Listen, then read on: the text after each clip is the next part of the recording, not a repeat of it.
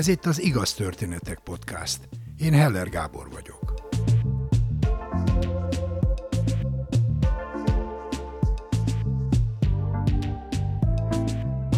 Tizenéves korunk elején már sokan elkezdünk gondolkozni a jövőnkön.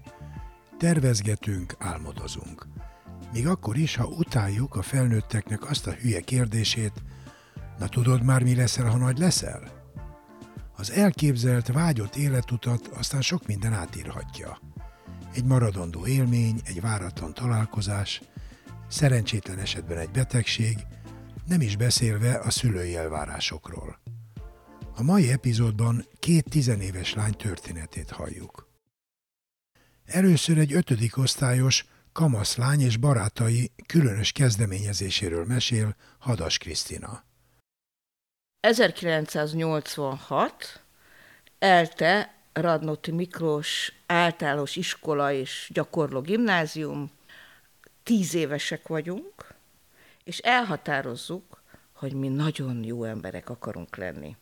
Az osztályon belül volt egy kis csapat, nagyon sokat voltunk együtt, szünetekben bunkert építettünk, ilyen hátsó erkélyeken, pontosabban ilyen lépcsőházakban, a nagy és régi Radnótiban, és amikor már egy kicsit így megmondtuk, hogy ott ülünk a bunkerben minden szünetben, és akkor beszélgetünk a világról, meg az életről, és az élet nagy kérdéséről, így tíz évesen, akkor egyszer csak felötlött bennünk az, hogy mi lenne, ha mi jó emberek lennénk. Már nem emlékszem pontosan, hogy ki dobta fel, a Brigi, az Ancsa, a Nóra, vagy a János, akit mi alapsnak hívtunk, ő volt ennek a bandának az egyetlen fiú tagja, akit bevettünk, és történetesen egyébként ez a János lett az én férjem, mint egy 30 év múlva. Szóval ültünk ott a bunkerbe, és valaki földobta, hogy, hogy meg kéne próbálnunk jó emberekké válni. És akkor gondolkodtunk azon, hogy így tíz évesen, hogy hát milyen a jó ember. És akkor arra a következtetésre jutottunk, hogy hát a jó ember segít. Ugye a jó embernek ez az elsődleges jellemzője, hogy a jó ember segítőkész. Mondtunk még ilyeneket, hogy igazat mond, nem hazudik, nem állnok, nem jelenti fel a többieket, meg ilyenek, de azért mégiscsak a segítés. És akkor így rájöttünk, hogy oké, okay, akkor ha mi tényleg jó emberek akarunk lenni, és jó emberekké akarunk válni, akkor meg kéne próbálnunk segíteni. És akkor jött a következő kérdés, hogy de hogyan és egyáltalán kín? És hogy mit jelent az a segítés? De bennünk ez egy rögtön egy ilyen fizikai segítségnyújtásban jelentkezett, tehát arra gondoltunk, hogy az öreg nénit vagy a vakembert átvezetjük az ebrán, valaki helyett megfőzünk, bevásárolunk, és ez azért érdekes, mert olyan gyerekekből álltunk, ilyen igazi elkényeztetett gyerekek, akik otthon egyébként semmit sem segítettek. Tehát, hogy még én azt gondolom, hogy még a használt zoknimot se dobtam be a szennyesbe, az időtájt, mint ahogy az én gyerekem most, tehát otthon annyira nem akartam az anyukámnak segíteni, valahogy nem, nem ez volt az elsődleges gondolatunk, hogy hát kinek is segítsünk, hát legyen az először is az anyukánk, nem, nem. Mi egy távoli idegennek, aki aztán majd nagyon-nagyon hálás lesz nekünk, mi neki akartunk segíteni. És azért ennek volt egy olyan gyökere, hogy hát én nem tudom elmondani magamról azt, hogy hogy szerény vagy rossz körülmények közé születtem. Tehát én egy 13. kerületi polgári családba, értelmiségi polgári családba születtem, egyetlen gyerekként, tehát az egész családban a mindenkinek a megvalósított és meg nem valósított álmainak én voltam a letéteményese, és hát körbe ajnároztak, ő szüleim külkeresek voltak, sokat utaztak, tehát nem voltam bezárva, Jugoszláviába jártunk nyaralni, Dubrovnikba, szóval jó életem volt, de mindig azt mondta az anyám, hogy, hogy az élet nem receptre jár. Nekem kötelességem valamit visszaadni abból, mert az, hogy valaki beleszületik a tutiba, az szerencse kérdése, de hogy ezzel hogy él, vagy hogy adja tovább, vagy tud-e másokon segíteni, az pedig az ő nevelésüknek az alappillére volt. Úgyhogy ez a segítés, tehát hogy legyünk jó emberek, ez innen is jött az anyám indítatásából. És akkor hogyan is segítsünk? Hát kéne találni jó embereket, akik segítenek nekünk segíteni. Kik lehetnek a jó emberek? tehát gondolkodtunk az osztályfőnökünkön, mert hogy ő egy jó ember, de hát nem voltunk benne biztos, hogy ő most pont kijelöl nekünk valakit, vagy valakiket, akin tudunk segíteni. És akkor a Jánosnak, aki akkor még csak az én kis pattársam és egyik legjobb barátom volt, későbbi férjemnek jutott eszébe, hogy ott van az utca végén, a Császár András utca végén, ahol a Radnóti volt, és a Tököli út sarkán egy katolikus templom. Ennyit tudtunk, hogy katolikus templom. És hogy abban dolgoznak a papok, vagy az apácák. És a papok, meg az apácák, azok biztos jó emberek, hiszen ők segítenek. Láttunk is egyébként cédulát, mert minden nap, amikor mentünk a suliból haza, ki volt írva egy ilyen papír, hogy otthoni segélynyújtás, vállalunk valami ilyesmi, és akkor azt mondta a János, hogy hát a papok azok biztos jó emberek, vagy az apácák, menjünk és keressük meg a papokat. És kérünk tőlük segítséget, hogy hogyan kell segíteni. És akkor ott volt, az, akkor a sportmozi mellett, ma már nem sportmozi, egyébként odalógtunk el gyakran órákról, később már a gimnáziumban, tehát a sportmozi mellett Sréjen szemben a telefonfülkével volt a kis parókia. És akkor egyszer csak suli után fölvettük a kis hátizsákunkat, és mielőtt felszálltunk volna a hetes buszra, ugye az Ancsa, a Brigia, Nóra, a János meg én, becsöngettünk a parókiára, és kinyitott az ajtót egy fiatal, csuhás pap, László atya, aki egy nagyon fiatal, meglepően fiatal ember volt, mi gondoltuk, hogy a papok azok mind öregek, és a apácák pedig mind ráncosak, és szintén öregek, és nagyon kedvesek, és piros posgás az arcuk. Ehhez képest László atya egy kicsit ilyen kese fiatalember volt, és akkor az ajtóba elmondtuk, hogy mi innen jöttünk a suliból, és azt szeretnénk, hogy segítsen nekünk segíteni akkor behívott minket, még gitározott is. Tehát annyira megörült nekünk, hogy vannak ilyen elszánt gyerekek, hogy kicsit gityózott nekünk, és akkor szoba került a segítségként először is, hogy mi lenne, a hittalra járnánk. És akkor mi mindjárt egyöntetően mondtuk, hogy mi nem pont erre gondoltunk, e, ezt ugye a szüleinkkel is meg kéne beszélni, nyilván a segítségnyújtást is, de hogy, hogy mi nem akarunk hittalra járni, e, nem, nincsenek ennek elvi okai, mi segíteni akarunk, mosni, takarítani, tehát mindazt, amit ugye otthon nem csinálunk. És akkor addig-addig beszélgettünk, többször elmentünk László atyához, aki meg akart arról bizonyosodni, hogy mi tényleg komolyan gondoljuk ezt. És amikor már sokszor elbeszélgetett velünk, akkor ö, megbizonyosodott arról, hogy mi tényleg rendes emberek akarunk lenni, és ez a motiváció, és kikövez, kiközvetített minket Éva nénihez, aki a Bosnyák téren lakott, ott a hetes vonalán, ugye fontos volt, hogy közel legyen a sulihoz, és mindig a hetes busszal közlekedtünk, hol az egyik irányba a keleti fele, hol Éva néni fele a Bosnyák térre.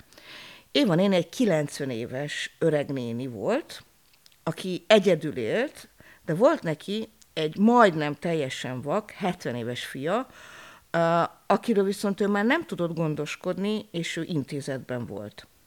És Éva néniről annyit tudtunk, hogy egy munkásasszony uh, volt, ennyi, és az első emeleten lakott, pont a hetes busz megállójában, a Bosnyák tér bejáratával szembe. És akkor mi elmentünk Éva nénihez így öten, becsöngettünk, és mondtuk, hogy minket küldött a László atya, és jöttünk segíteni. Nyilván László atya azért előtte oda telefonált Éva néninek, és Éva néni nagyon-nagyon boldog volt. Mi folyamatosan és megállás nélkül valami fizikai dolgot akartunk csinálni, takarítani, de hát fogalmunk se volt egyébként. Egyszer emlékszem, nagy csinnadrattával átmentünk a Bosnyák téri piacra, és együtt Éva nénivel, és bevásároltunk neki, és összevesztünk marhára, hogy kiviszi azt az egy darab szatyrot, amit Éva néninek vettünk így ötem, de rettenetesen büszkék voltunk. Aztán volt olyan nagyon ritkán, hogy felsöpörtünk, de hát abban nem volt túl nagy köszönet, meg mindent összetörtünk, meg tehát rihegtünk, röhögtünk, de nem értettük, hogy miért ragaszkodik hozzánk annyira Éva néni, aki minden nap, illetve egy héten egyszer mentünk, azt hiszem csütörtökön, kivirult. Előtte két napig főzött. Emlékszem, hogy illetve pontosabban sütött csinált zserbót, csinált ilyen, ilyen rácsos sütit, az konkrétan emlékszem, lekváros rácsos sütit. Tehát rohadt sok pénzt költött uh, Éva néni arra, hogy mi segíthessünk neki, és sütött, főzött, takarított, sőt volt egy idő után elkezdett ilyen maradék anyagokból, fonalakból párnát horgolni, varni nekünk, és hazaküldte az anyukánknak, hogy vigyük, és egy idő után úgy éreztük, hogy kicsit így megfordult ez a dolog, hogy tulajdonképpen ő segít nekünk, mert megetett, jól vagyunk, és akkor beszélgettünk, hogy jó, de mi miben segítünk neki. Hát nyilván akkor azt tíz évesen nem tudtuk megfogalmazni.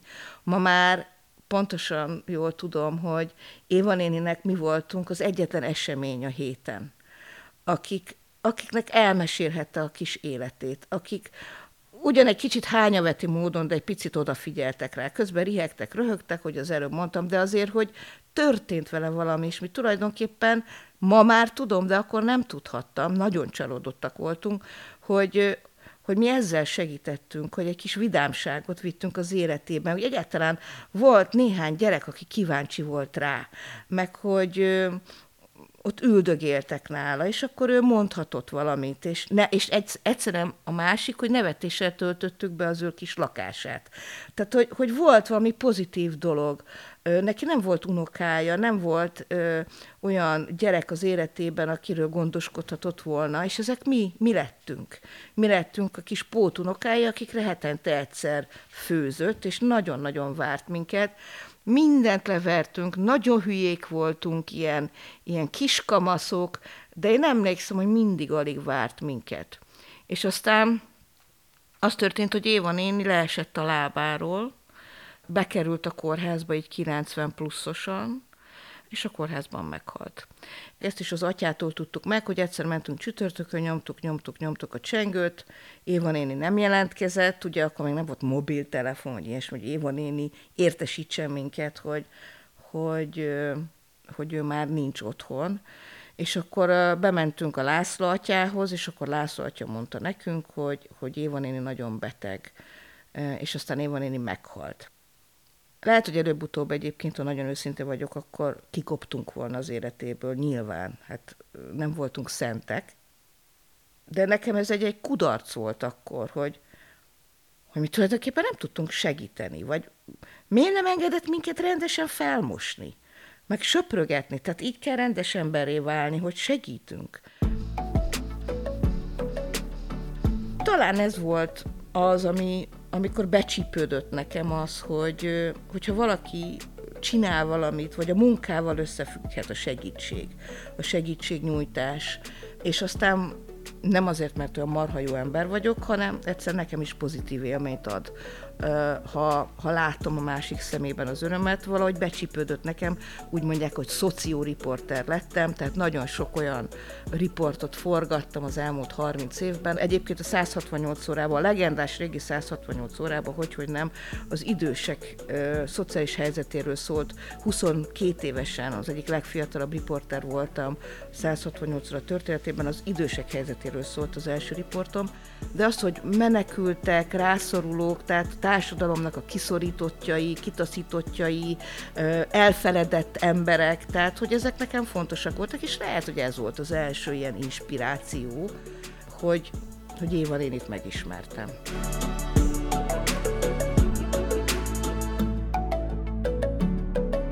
Hadas Kriszta televíziós szerkesztőriporter, rendező, egyetemi oktató, két gyermek édesanyja. Széleskörű ismertségét talán leginkább a Jön a Baba Hadas Krisztával című doku-reality sorozatnak köszönheti. Közvetlenségéből, kíméletlen őszinteségéből, humorából jó ízelítőt kapsz, ha megnézed a YouTube-on Kriszta TEDx előadását. Címe Milyen anya az ilyen? Szívből ajánlom nem csak nőknek. Igazán szerencsés az, aki már kisgyerek korától fogva eltökélten halad egy cél felé. Ez legtöbbször tehetséges, kreatív gyerekekre igaz, mint amilyen a következő történet főőse is. Denks emese álma az volt, hogy balerina legyen. Fel is vették a balettintézetbe, és úgy tűnt, sima út vezet ahhoz, hogy álma valóra váljon. aztán egy súlyos baleset minden megváltoztatott. 1980. augusztus 7-én vagyunk, egy Aix-en-Provence-ban, egy csodálatos, késő délutáni órában. Én akkor 14 éves voltam, és, és még soha életemben nem jártam nyugaton. Ez volt az első utam Franciaországba, és abban az időben, hogy ehhez külön engedély kellett, hogy kiskorúként egyedül Nyugat-Európába, jelen esetben Franciaországba mehessek. Még most is érzem az orromba a levendula illatát, hiszen óriási levendula mezők voltak, soha életemben ennyi levendulát nem láttam, mint amennyi ott volt, és, és az az illat felhő, ami ott kerengett, hát az varázslatos volt. Ebben a délutáni órában én éppen bicikliztem, és mentem visszafelé a házhoz, ahol a befogadó család, aki engem ott egy hónapig kedvesen meghívott, hiszen ilyen cseregyerekként voltam én valójában ott, hogy francia nyelvet tanuljak. Tehát mentem vissza a házhoz, ez egy ilyen falusi út volt, biciklin voltam, egy nagy férfi biciklin, és balra akartam fordulni előtte, hátra néztem, jeleztem balra a kezemmel, befordultam balra, egy nagy sebességű gépjármű oldalról elkapott. Utána én nem emlékszem egy ideig semmi másra. Amikor fölébredtem, magamhoz tértem, akkor iszonyú fáradtság, és, és hát csupa vér voltam. Ekkor én az Állami Balettintézetnek voltam egy növendéke. Kilenc éves koromban szereztem felvételt a Balettintézetbe, ez volt az én életem vágya, hogy balerina legyek. Nekem a keresztmamám Menyhár Jacqueline egy csodálatos balerina volt, és amikor mindig mentünk az operába, Kokó volt a keresztneve, vagy a beceneve, Kokót nézni, akkor, akkor egyszerűen elámultam azon a csodán, ahogy ő táncolt, a spiccipőn, a tütűn és a műszempillája, az, az egy életre megfogott, hogy, hogy nekem balerinának kell legyek és hát végül is sikerült, felvettek. Életem minden a, a tánc volt, a balett, a fájdalmával, a kihívásaival, a gyönyöreivel együtt. És hogy ott ültem, Aix-en-Provence egyik útjának a szélén vérbe fagyva, akkor úgy lepörgött az életem, hogy, hogy ez, ez most hogy lesz tovább. Viszonylag sokat kellett várni a mentőautóra, mert, ahogy mondom, ez nem egy városban volt, hanem a legközelebbi város Manoszk volt, ahonnan a mentőautó aztán odaér, szerintem legalább egy olyan, egy óra, egy másfél óra volt. És utána beraktak a mentőautóba, bevittek a kórházba, végvizsgáltak mindent, és akkor láttam, hogy a lábamon nagy baj van. Nagyon nagy baj van. Mert így próbáltam felhúzni a lábamat, és hát ez, ez nem nagyon sikerült begipszeltek, és egy ilyen nagy ablakos gipszet kaptam, mert hogy nyílt, mind a két sipcsontom eltörött, és egy nyílt törésem volt. És hát az ablakos gipsz azért kellett, hogy folyamatosan tudják újra kötni a sebemet. Hát közel egy hónapot töltöttem a kórházba, úgy, hogy én úgy gondoltam, hogy semmi értelme nincs annak, hogy a szüleimnek írjak, vagy, vagy fölhívják a, a francia család, fölhívja őket, hogy mi történt, hiszen 80-ban vagyunk, még egyszer mondom, mi nem voltunk nagyon gazdagok, tehát se lehetőségük, se pénzük nem lenne arra, hogy ők kijöjjenek hozzám, és nagyjából úgy éreztem, hogy nincs sok értelme. Úgyhogy annak érdekében, hogy még a halvány gyanút se fogjanak, eh, az ottani, a családot arra kértem, hogy, hogy minden héten hozzanak nekem a közeli városokból, Marseille-ből, Avignonból egy-egy képeslapot, amit el tudok küldeni a szüleimnek, hogy milyen szép itt, meg ott, meg amott. És hát persze mondjuk három naponta írtam egy-egy levelet, hát abban az időben nem e-maileket, hanem leveleket írogattunk. És hát úgy terveztem, hogy az utolsó napra akkor majd én írok egy hosszú naplószerű valamit, és, és megírom nekik, hogy valójában mi történt velem. Úgyhogy elkövetkezett az utolsó nap, amikor készhez kaptam a, az orvosi zárójelentést, amiben egyértelmű volt a verdikt, hogy a bal lábamat tértől lefelé amputálni javasolják. Ekkor full gipsbe voltam még mindig, tehát a láb ujjamtól a csípő csontomig a bal lábam egy fekvőgipszben volt, tehát járni nem tudtam vele. Úgy tudtam hazajönni, hazautazni, hogy stretcherként, tehát egy jó pár ülést elfoglalva, írdatlan fájdalmak közepette, ugye mentőautó vitt föl, a, a, tehát hordágyon vittek föl a gépre, még kint, és amikor megérkeztem, akkor minden, mindenki lejött a repülőről, az összes utas, és akkor oda jött egy mentőautó, és, és akkor a hordágyon lehoztak engem. Ekkor a szüleim már tudták, hogy mi történt velem, mert, ahogy mondtam, ezt a naplószerű irományt utolsó napokban elküldtem nekik postán, illetve a család is akkor már mondta, hogy most már tovább nem tudnak várni, mindenképpen föl kell, hogy hívják a szüleimet, és el kell, hogy mondják nekik. Hát a következő emlékezetes pillanat az volt, amikor, amikor anyám meg apám zokogva borultak rám, és én meg rájuk. Nehéz pillanat, amikor az ember látja az apját sírni. Bevittek a kórházba, itt már Budapesten, és anyukám előre megszervezte, hogy egy Zolcer László professzorhoz kerülhessek, aki azt mondta, hogy ha megvizsgál, és hogyha lát reményt, akkor mindenképpen megpróbálja megmenteni a lábamat. Anyám könyörgött, hogy hagyj vigyen haza legalább egy napra, hogy egy kicsit megszeretgessen. Úgyhogy mondta a professzor úr, hogy rendben van, egy napot kapunk, eh, hazamentünk, hát ez egy külön tortúra volt, ugye egy fekvő gipszel egy liftbe bemenni, hát a fájdalomon kívül az, hogy hogy helyezed el a lábadat abba a pici liftbe, ugye az egy külön izgalmas dolog volt, de hát ilyen gólya viszi a fiát, tehát konyhaszéket levittünk, akkor arra ráültem, baromi fájdalmam volt, föl az ágyba, de végre otthon voltam. És akkor másnap vissza kellett menni a kórházba, párnapos vizsgálatok, illetve további újrakötözéseket igényelt a lábam, és akkor a professzor úgy döntött, hogy abban az időben elsősorban az ilyen plastikai műtéteket állatbőrrel csinálták, de hogy saját bőrből megpróbálja ezt, ezt a műtétet megoldani, és ha szerencsénk van, azt mondta, akkor akkor meg tud tapadni a saját bőr, és nem kell idegen bőrt rárakni, és a sokkal jobb lenne, sokkal tartósabb lenne, meg, meg biztonságosabb. Úgyhogy így is történt, konkrétan a feneken van a vádlimon, tehát mindenkinek azt mondom, hogy azért jó seggem az ott lent található.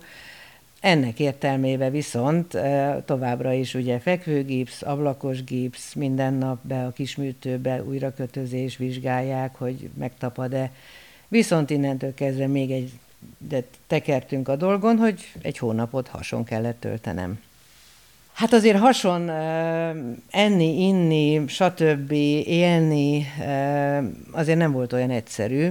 A legnehezebb a hajmosás volt, arra emlékszem, hogy amikor a lavort ugye a fejem elé vettük, és megpróbáltunk hajat mosni, mert mozdulni nem tudtam a hasra fekvésből, mert borzasztó fájdalmaim voltak de hát nekem két nagyon szép emlékem van, vagy több is, de hát az, hogy az anyukám meg apukám ugye minden nap jöttek be hozzám, az, az nagyon jól esett.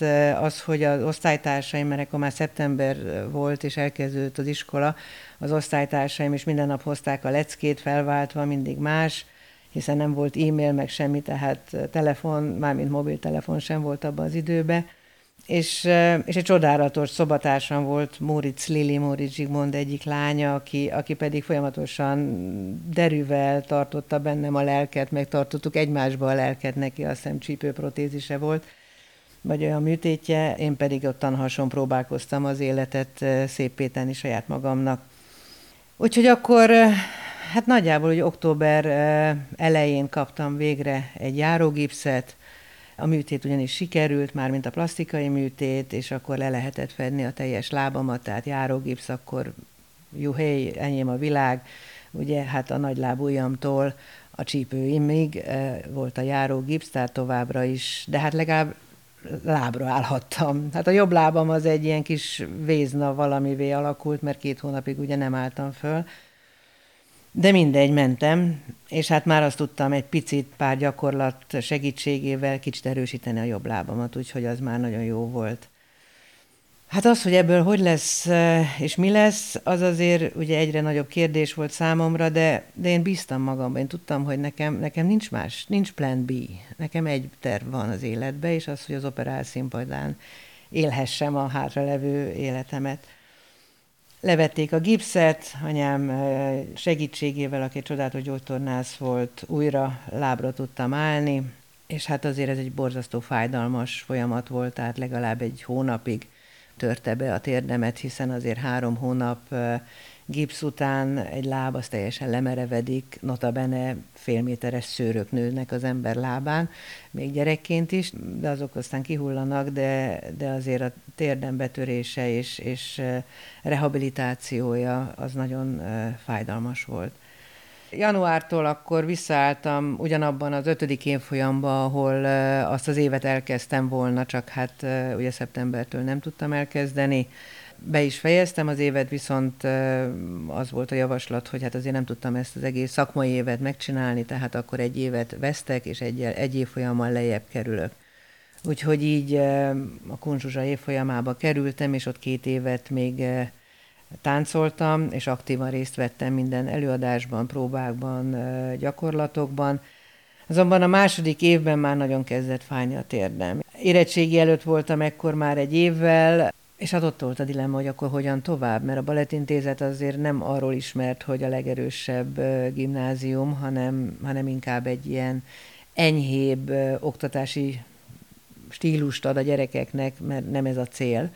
Ekkor már uh, franciául és németül szerencsére jól beszéltem, mert a franciaországi túra előtt több évet, több nyarat töltöttem csere gyerekként Németországba, tehát németül már jól beszéltem, ugye a franciául is hát legalább ennyi előnye volt ennek az egy hónapos kirándulásomnak, hogy azt is jól megtanultam, de hát kellett még egy nyelvet mellé tudni ahhoz, és az az angol, mert hiszen az az alap.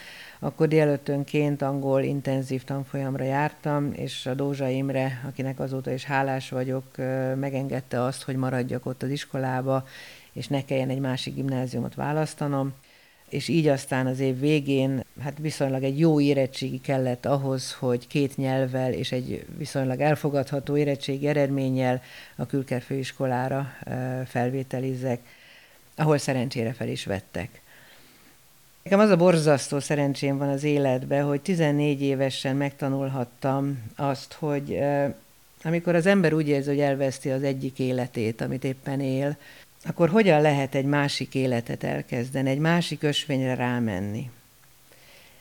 Nekem borzasztó szerencsém volt, mert a szüleim fogták akkor még a kezemet, ma már sajnos fizikailag nem tudják fogni a kezemet, de a segítségükkel megtanultam tényleg azt, hogy, hogy minden, minden szarban csak jó van.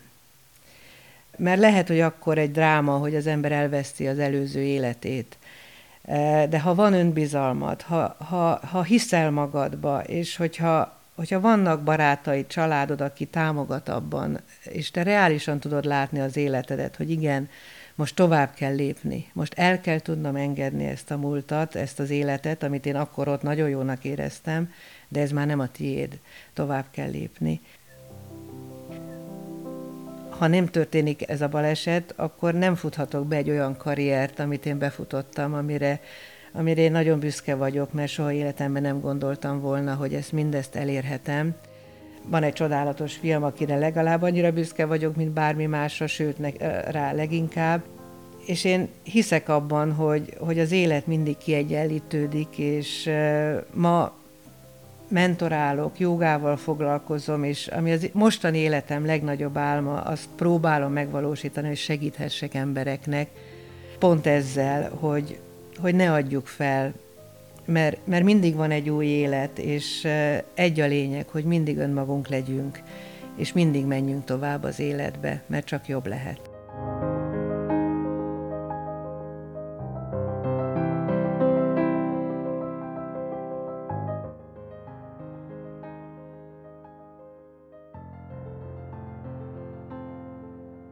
Denks Emese, ha nem is lett híres balettáncos, nagyon sok területen ért el komoly eredményeket.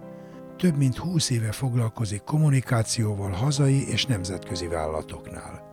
Dolgozott vezetőbeosztásban a Malévnál, az Erste Banknál, a Magyar Televízióban, és egy időben ügyvezetője volt az ENSZ gyermekjogi szervezete, az UNICEF Magyar Bizottságának.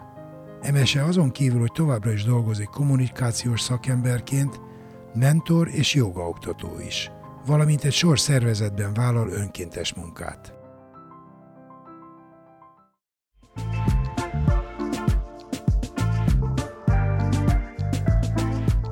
Mindenkinek vannak sorsfordító, képtelen, megható vagy mulatságos történetei. Nem vagy se túl fiatal, se túl öreg ahhoz, hogy te is mesélj egy történetet nekünk.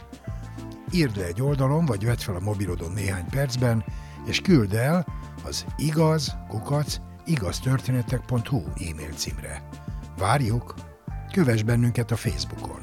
És ha tetszik, oszd meg barátaiddal. Biztos ők is szeretni fogják. Ha nem szeretnél elszalasztani egy epizódot sem, iratkozz fel az Igaz Történetek podcastra kedvenc lejátszódban.